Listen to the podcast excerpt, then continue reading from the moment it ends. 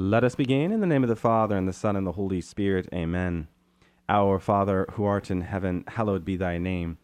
Thy kingdom come, thy will be done, on earth as it is in heaven. Give us this day our daily bread, and forgive us our trespasses, as we forgive those who trespass against us, and lead us not into temptation, but deliver us from evil. Amen. In the name of the Father, and the Son, and the Holy Spirit. Amen. Well, welcome to another edition of Seeds of Truth. This is your host, Joe Hollcraft, coming to you from KKXX Studios, Chico Life Radio, 104.5 FM and AM 930. It is great to be with you another Thursday evening where we continue our reflections into these special topics. This is Special Topic Thursday, which is tailored to your questions, right? I uh, receive your questions and I just kind of take a look at them and kind of get a sense and, and pray with what I need to respond to. So, uh, Thursday is about you and your questions. And uh, today's question, a very important question, is this Where does the word Catholic come from? And what are the biblical foundations to that word, if any? Okay, so there you have it. this really gets to, uh, cuts to the chase, right? Where does the word Catholic come from? And what are the biblical foundations to that word? So that is going to be the essence of our subject matter. And uh, I am going to be talking about this with Debbie Rosales. She is back. So, Debbie, great to have you with me another evening. It's great to be here. So, Debbie, one of the things that lies underneath this question, before we get into the specifics of the question, is well, maybe you heard it at the very end. What are the biblical foundations uh, to that word, if any? right? If any. And why? Because we don't have the word Catholic per se in sacred scripture. Nope.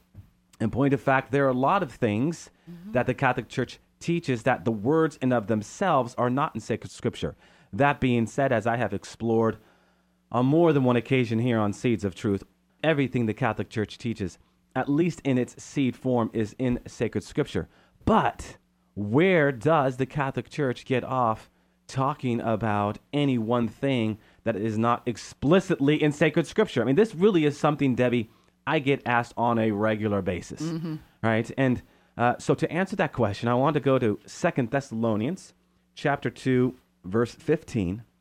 Uh, listen to Paul. This is Second Thessalonians chapter 2, verse 15. So then, brethren, stand firm and hold to the traditions which you were taught by us either by word of mouth or by letter. Either by word of mouth or by letter. So there, St. Paul is talking about what? Not only sacred scripture, letter, right? But also sacred tradition, huh? By word of mouth. Now, I know um, before we came on air here, Debbie, uh, we were looking at the catechetical definition of sacred scripture and sacred tradition. So why don't you go ahead and read those? And this is uh, paragraph 81 of the Catechism. Sacred Scripture is the speech of God as it is put down in writing under the breath of the Holy Spirit. And Holy Tradition transmit, transmits in its entirety the Word of God, which has been entrusted to the apostles by Christ the Lord and the Holy Spirit. It transmits it to the successors of the apostles so that, enlightened by the Spirit of truth, they may faithfully persevere, expound, and spread it abroad by their preaching. Amen. So essentially, sacred tradition then is the oral transmission of truth, if Yes. you will, where sacred scripture is truth put down on paper, both of which is what? Inspired by the Holy Spirit, right? The authors of sacred scripture were under the inspiration, the influence of the Holy Spirit, and the apostles handing on the faith we're doing so under the inspiration of the Holy Spirit. We read in 1 Corinthians chapter 11 verse 2, Debbie. We talked about this in great detail in our uh, treatment of 1 Corinthians.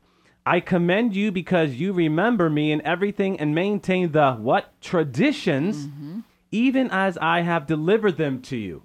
So there Paul is actually defining what tradition is. The tradere in the Latin to hand on, to deliver. Mm-hmm. Okay, that's what's going on here. We read in his epistle to Timothy some important words. If you have your Bibles out there, if you want to turn to Paul's first epistle to Timothy, 1 Timothy chapter 6, verse 20, listen to what he has to say to Timothy. O Timothy, guard what has been entrusted to you. Right? Well, what has been entrusted to him? The oral transmission of faith. Right? By the way, the Greek there for guard and entrust is paratheke, essentially guard by handing on. Okay, you guard by teaching. In point of fact, the paratheke in the Greek, Debbie, was this classical system of education based on storytelling, based on teaching. Right. We must remember something that you have 20 years, 20 years of a salvific sacramental church before you have a single written letter. Because if Jesus Christ died in what, roughly 33 AD, it wasn't until roughly 51, 52 AD that you have the first epistle written. So, what do you do with those 20 years? Well, here steps in sacred tradition to help us better understand how our Lord communicated himself to the people of God. You go to the Gospel of John, uh, the end of the Gospel of John. And what does John say? The, the final verses of the Gospel of John. I mean, this is uh, quite striking. John chapter 21, verse 25. But there are also many other things which Jesus did. Were every one of them to be written, I suppose that the world itself could not contain the books that would be written. Oh, for sure. I mean, does that not give way, Debbie, to the need, at the very least, to reflect into not only what John is saying, but what St. Paul mm-hmm. was saying? And oh, by the way, what Jesus himself said mm-hmm. I send you forth, I'm commissioning you to baptize mm. and teach. We are all teachers in the one teacher of Christ. Mm. And we can only teach as Christ did by the grace of the Holy Spirit. So here you have uh, sacred tradition helping us better understand uh, why we use words. And oh, by the way, Debbie, something we should take stock in. A- lot of uh, denominations today use words that are not in sacred scripture or Oh, yeah. use phrases that are not in sacred scripture. I have a lot of brothers and sisters in Christ who believe in the rapture. Right. Show You me where that is. You will not find the word rapture in sacred Right. scripture. Okay, fine, you can believe that. Sure. Um, but if you believe that, don't be critical of where you don't see the word Mm-hmm. Catholic. But again, in saying that, Debbie, maybe we should get to where the word Catholic was first coined. Right. huh? yeah. so I know you have St. Ignatius of Antioch. So we have this writing of uh, the Bishop of Antioch, St. Ignatius, who was a contemporary of St. Polycarp, who uh, Joe has spoken about many times on this program. So this is a letter from Ignatius to Smyrna, where Polycarp is bishop. And this is what he writes Wherever the bishop appears, there let the people be, as wherever Jesus Christ is, there is the Catholic Church. Amen. So for our listening audience, that is in what, 105 AD? Uh, yeah, That was the first time that the word Catholic was coined. So, what does that word mean? Well, katholike uh, or catholicos, whether it's singular or plural, you break down the Greek root there and its compound, kata hule, right? Essentially means pertaining to the whole, what is complete or universal. Universal. So, so, so what St. Ignatius of Antioch is saying there is that the church that Jesus Christ came to establish that is certainly highlighted in Matthew 16, verses 13 to 20. We've talked about that in great, great detail. The church that Jesus Christ came to establish is universal. right. Right? Yeah, he Not- didn't exclude anyone. No, no. And by the way, we don't speak of the Catholic Church as a denomination for No. this very reason. Right. Right? Because ultimately, if it's universal, then there's only one denomination. So you just mentioned St. Polycarp of Smyrna, Debbie, and it's interesting to note that he too used the word Catholic a few years after. Now, St. Polycarp and St. Ignatius of Antioch are very relevant because who did they learn from? Who were they at the feet of? Mm-hmm. But St. John, the apostle himself. Right. They were right? disciples of John. Yes. We were talking before. Um, it is believed that St. John actually ordained saint Mm-hmm. Polycarp of Smyrna. Right. St. Polycarp of Smyrna is probably the most well connected man in the ancient church because not only did he learn at the feet of St. John and he was a peer to St. Ignatius Mm-hmm. of Antioch, one St. Irenaeus of Lyon learned at the feet of St. Polycarp of Smyrna. So a Right. Mm-hmm. very connected man. And all of this is relevant because what do we read in Ephesians chapter 2, verses 19 to 20. You are fellow citizens with the saints and members of the household of God, built upon the foundation of the apostles. Mm-hmm. Right? So Jesus commissions the apostles, he sends them forth to sacramentalize and catechize, mm-hmm. right? To to baptize and to teach. And in that commissioning, under the inspiration of the Holy Spirit and in the gift of the Holy Spirit, they lay the foundation, mm-hmm. right? And when you read the book of Acts, what do you quickly discover that this church expands quickly, Quickly. right? You number 3,000 pretty quick. And ultimately, it is an appreciation that the church Jesus Christ came to establish isn't for Jew, Gentile, mm-hmm. Mm-hmm. but no, all people, all. right? Mm-hmm. And this is what lies at the heart of the word itself Jew, Gentile, Greek alike, as we read in uh, the Gospel of John. Now, Debbie, the other part of this question is what are the biblical foundations to that word? And I was reflecting with that part of the question. And I think the quickest way to get at that question is to go back, um, hit that word covenant, and really how God has revealed himself in salvation history. When you look at the Old and New Testaments, what do you find? Well, you find your family heirloom, your Right. spiritual family tree. Why? Because God, in his deepest mystery, is not some abstract solitude, but as St. John Paul II would say, he is family. Why? Because he has fatherhood, sonship, and the essence of family, which is love. And so this is what he communicates. That He, he communicates his very identity. So from the outset, after the fall, he enters into this, this covenant with Adam, whereby Right. you have two. And we know uh, what happens soon thereafter. Noah is called to build the ark, right? To mm-hmm. start anew. Right. And he establishes this covenant with Noah. This covenant where Noah and his household enter into this profound relationship with God. And again, when you talk about covenant, you're not talking about just an exchange of things, but an exchange of persons, right? Not this is yours and this is mine, but I am yours and you are mine. This is what covenant life is all about. So God enters into a covenant relationship with Adam, mm-hmm. where you have two, and then he enters into a covenant relationship with Noah, where you have a household. There's eight, right? Noah, his wife, his three children, their wives, and then you have a sign that's Right. bound to this covenant. We know the story. When you see the bow in the sky, know that I am with you. Remember this covenant. And so we see the rainbow as a covenant sign to this very specific uh, event that is recorded in Genesis 6, 7, 8, 9. Then, when you follow the narrative, you have Abraham, where he enters into a covenant relationship with Abraham. It's, it's a tribal covenant, right? You, you move from two, Adam and Eve, to a household with Noah, and now what we quickly see is that God's family love expands. Now Right. it's tribal. Mm-hmm. And with that tribal covenant, you have a sign, and that sign is what? But circumcision. Mm-hmm. If you go to Genesis 12, Genesis 17, and Genesis 21, there you read of this threefold covenant where circumcision is the sign. And by sign, we mean the sign of God's love. And so after Abraham, you have Moses. And with Moses, you have this national covenant, of mm-hmm. course. What we read about in Exodus 12, the sign there is Passover.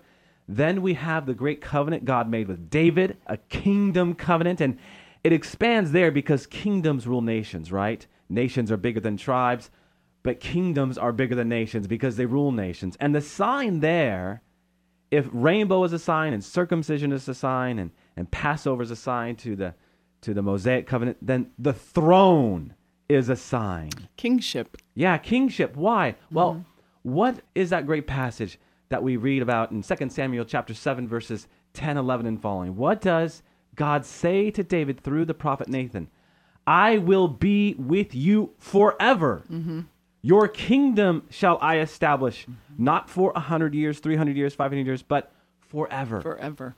So you have these covenants made in the Old Testament with Adam, Noah, Abraham, Moses, and David. And as they are made, we see God's covenant family expanding Right.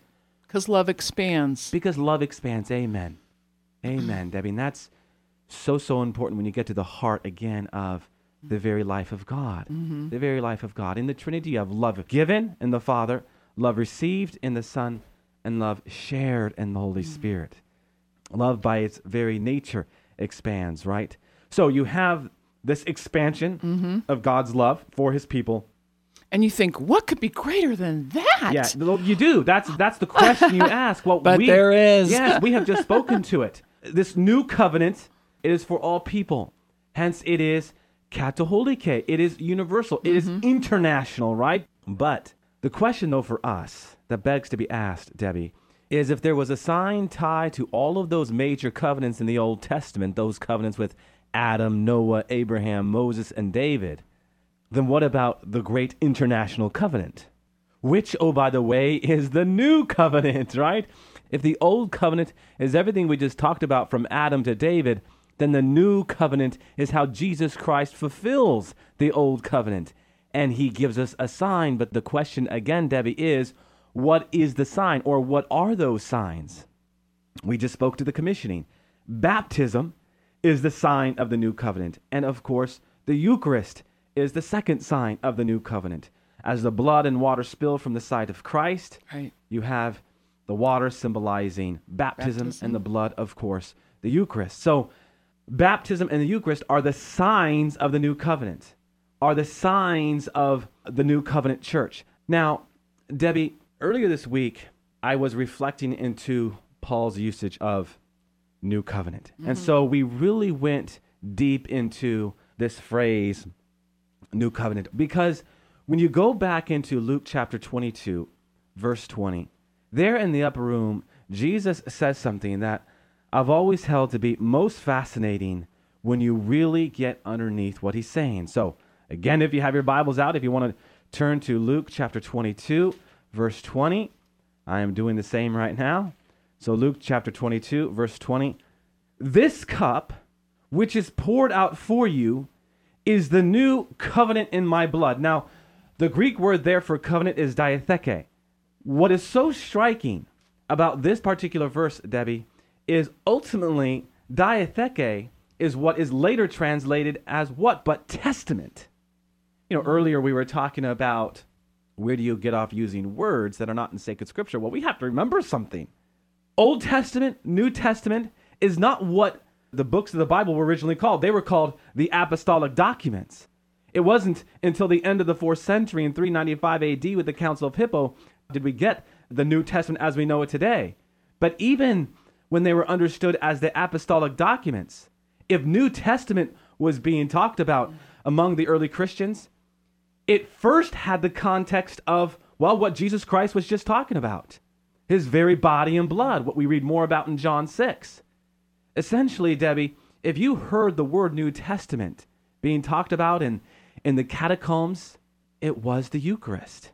Because when he says that this cup which is poured out for you is the new covenant in my blood, he was testifying ultimately to the outpouring of his Father's love. And this is what the new covenant is about. We ask the question where is the Mass in the New Testament? Mm. The Mass is the New Testament insofar as the Mass is the Eucharist, right? Right. So very, very important. And again, the term testament doesn't come along until mid third century. Mm-hmm. And I believe it was Tertullian who was trying to find a word, a Latin word that would translate the Greek diatheke, but the Greek doesn't have a word for that. Martyria is witness, but that wasn't used. Mm-hmm. So they used the word testamentum. And ultimately, what was the new covenant was understood as the New Testament. So the New Testament wasn't a corpus of books per se, but the corpus of Christ himself.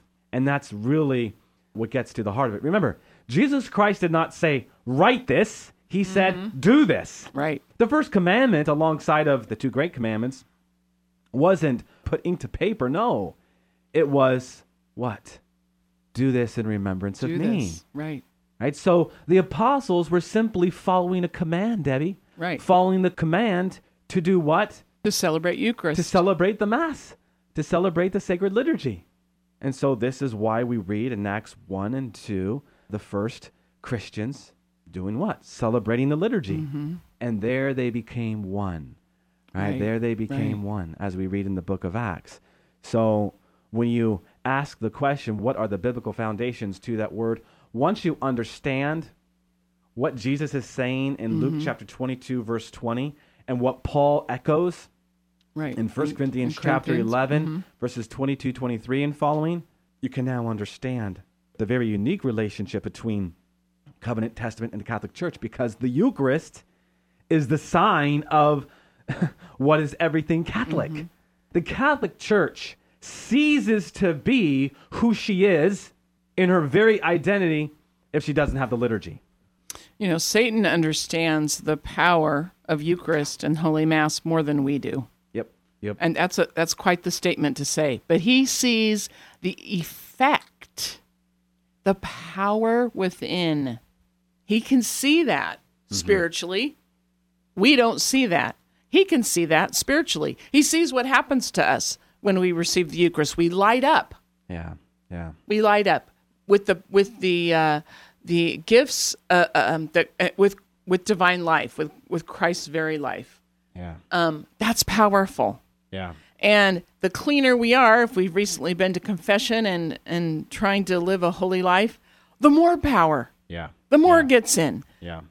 So what is he going to attack? He's going to attack the light, right? Yep, the because- darkness tries to darkness, overtake the light. Yes, but it can't. No, it doesn't right? win. He doesn't win. Yeah, and, and we know But that. he but he's Yeah. sure trying hard, yeah, isn't he? Yeah, yeah, yeah, that's right. He's going to take right. some down with him in the Yeah. It's something we have to remember, and, and I never miss a chance to talk about this because, once again, it gets to the heart of the New Testament as it's tied to the Eucharist. What does the word gospel mean? It means good news, yes, uh, the, the heralding of good news, but it also means transforming message, a message that saves, a message that saves, a message that is salvific. Well, what is more salvific? What is more transforming than Jesus Christ himself? right. When he says in Luke chapter 22, verse 20, this cup which is poured out for you is the new covenant in my blood, he's saying, this is the good news. This is the mm-hmm. transforming, saving message. Why? Because what does the word salvation mean? The word salvation comes from a, a Latin that simply means to heal. The, the Latin there, Isn't that beautiful? Yes, I love it, it that. really is. To sa- heal. Salve. To, it's- to be a salve. yeah, to, a salve. Yes, God's healing balm. Yes. God's healing balm. So salvation, at its very core, means to restore one to proper health. Mm-hmm. What restores one to proper health more than confession and the Eucharist? Right. What Jesus wants us to understand is live in the sacraments, and Mm-hmm. ultimately you will be a light to your family, to your neighborhood, to your community, to your Church. to, to your church, to all the world. Mm-hmm. Why? Because the church is universal. The church is universal. So when we ask the question, my friends, where does the word Catholic come from and what are the biblical foundations to that word, if any, we have to remember that we interpret Mm-hmm. sacred scripture for what it says, right? And in the light of that interpretation, we engage, yes, the letter, but also what was being shared by word of mouth. If all we needed was sacred, scripture, then Jesus would have written it Yep. and handed it to us. Yep. But there's something so much more. But there's more. yeah, there's something so much and that's more. not what he wanted to have happen. Yeah. And my hope, Debbie, it is always my hope that on Special Topic Thursday, a day that is tailored to the listening audience's questions, this might give impetus to new dialogue. I have found myself in many, many new conversations uh, because of this radio program. And since we've been doing this Special Topic Thursday, I have been in uh, several more conversations about some of the things we have been talking about because ultimately, hopefully, by the grace of God, this evening is um, meeting the people where they are at. And so we can only do that in and by God's grace.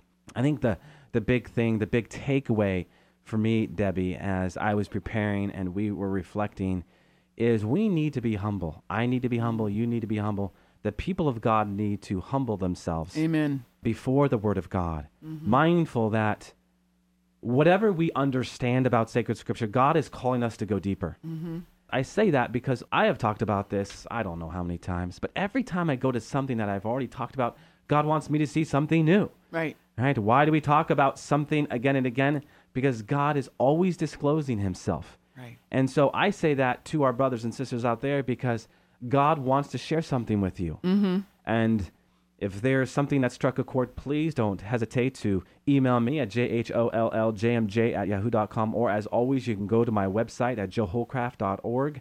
Um, I had someone say, Hey, Joe, I've always been spelling your name H O 1 L. So it's J O E H O L L 2 L C R A F T.org. Just hit the contact link button there. Wherever you are, right? Wherever you are, hit the contact link button there. Send your question, mes- uh, message, observation, comment on its way, and I will gladly engage whatever is on your heart. If you think what we have been talking about here this evening is just way off the mark and that we've missed something, please, please, you are the person I want to talk to.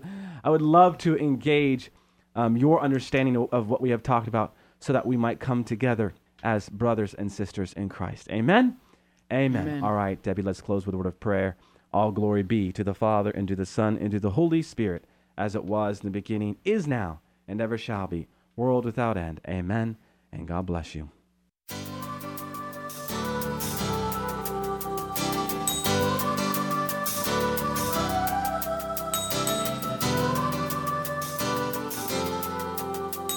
Thanks for listening to Seeds of Truth, heard every evening Monday through Friday at 5:30 here on KKXX. If you'd like to hear this program or find out how you can help support Seeds of Truth, the website is joehollcraft.org.